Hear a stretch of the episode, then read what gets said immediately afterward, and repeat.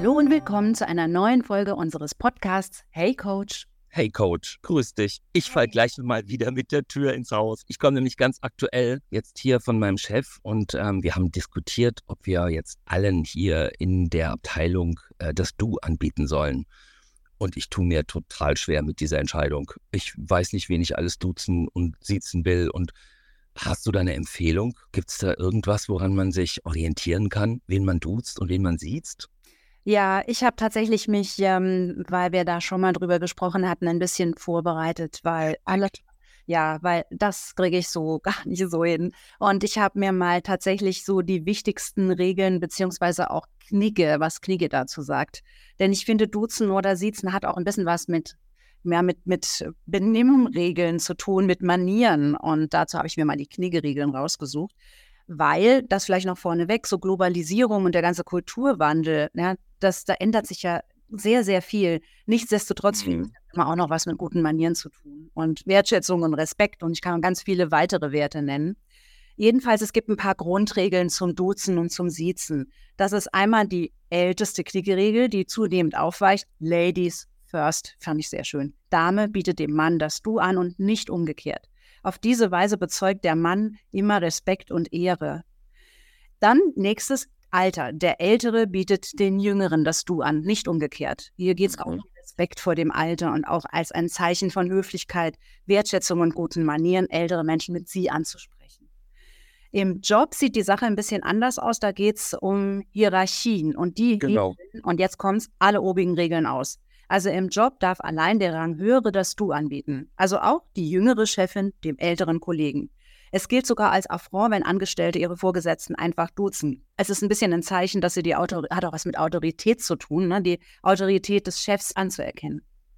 Ähm, was ich auch spannend fand, die Dauer. Ein Du gilt lebenslänglich. Einmal erteilt, kommt jeder Rücktritt einer Herabsetzung gleich. Und ähm, Gegenseitigkeit war auch noch ein Punkt bei den Knigge-Themen. Es gibt kein einseitiges Du. Wer sich auf Augenhöhe begegnet, ist entweder per Du oder per Sie. Also das mal ganz grundsätzlich.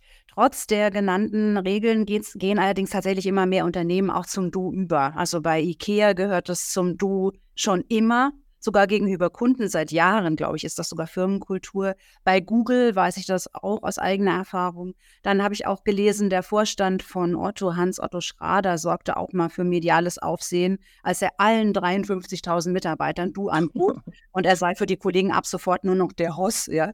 Also, mhm. okay. Also neu im Unternehmen bin ich der Meinung, sollte trotzdem jeder erstmal beim Sie bleiben. Auch dann, wenn einige Kollegen sich duzen untereinander, da kannst du immer noch nach einigen Wochen dazu übergehen, wenn du Geflogenheiten und Umgangsformen kennst. Ne? Dann mhm. so ein bisschen wie so eine Aufnahmeritual oder Ritterschlag, so jetzt gehörst du dazu. Mhm.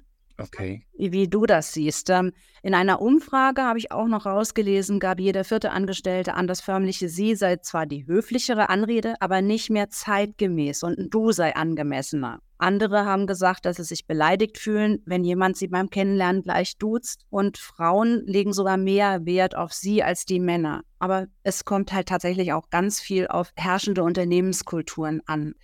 Und ich finde, beides hat Vor- und Nachteile. Okay, das heißt also, Frauen bieten Männern das Du an, Ältere den Jüngeren mhm. oder die Vorgesetzten den Mitarbeitern. Hierarchien hebeln alle Regeln aus. Okay. Jetzt weiß ich, dass du ja auch ein, ein, ein Manager bist und es gibt ein paar Vorteile, die würde ich gerne mal mit dir so besprechen. Also über die habe ich mir auch mal Gedanken gemacht. Du ist auf jeden Fall was, ich glaube, das siehst du auch so, das schafft mehr Vertrauen untereinander. Und aus meiner Sicht fördert das Motivation und es hat mehr mit Transparenz, mit Offenheit zu tun und ist so ein bisschen mitarbeiterorientierter. Also hat was mit Teamgeist, mit Gemeinschaftsgefühl zu tun. Und ich persönlich finde auch, wenn im Unternehmen die Mitarbeiter sich duzen, dann macht das gleich einen sehr viel freundlicheren Eindruck. Also für mich hat das was mit gutem Arbeitsklima und gutem Firmenimage zu tun. Aber immer respektvoll. Absolut. Auch beim Du. Ja, das finde ich jetzt ganz wichtig.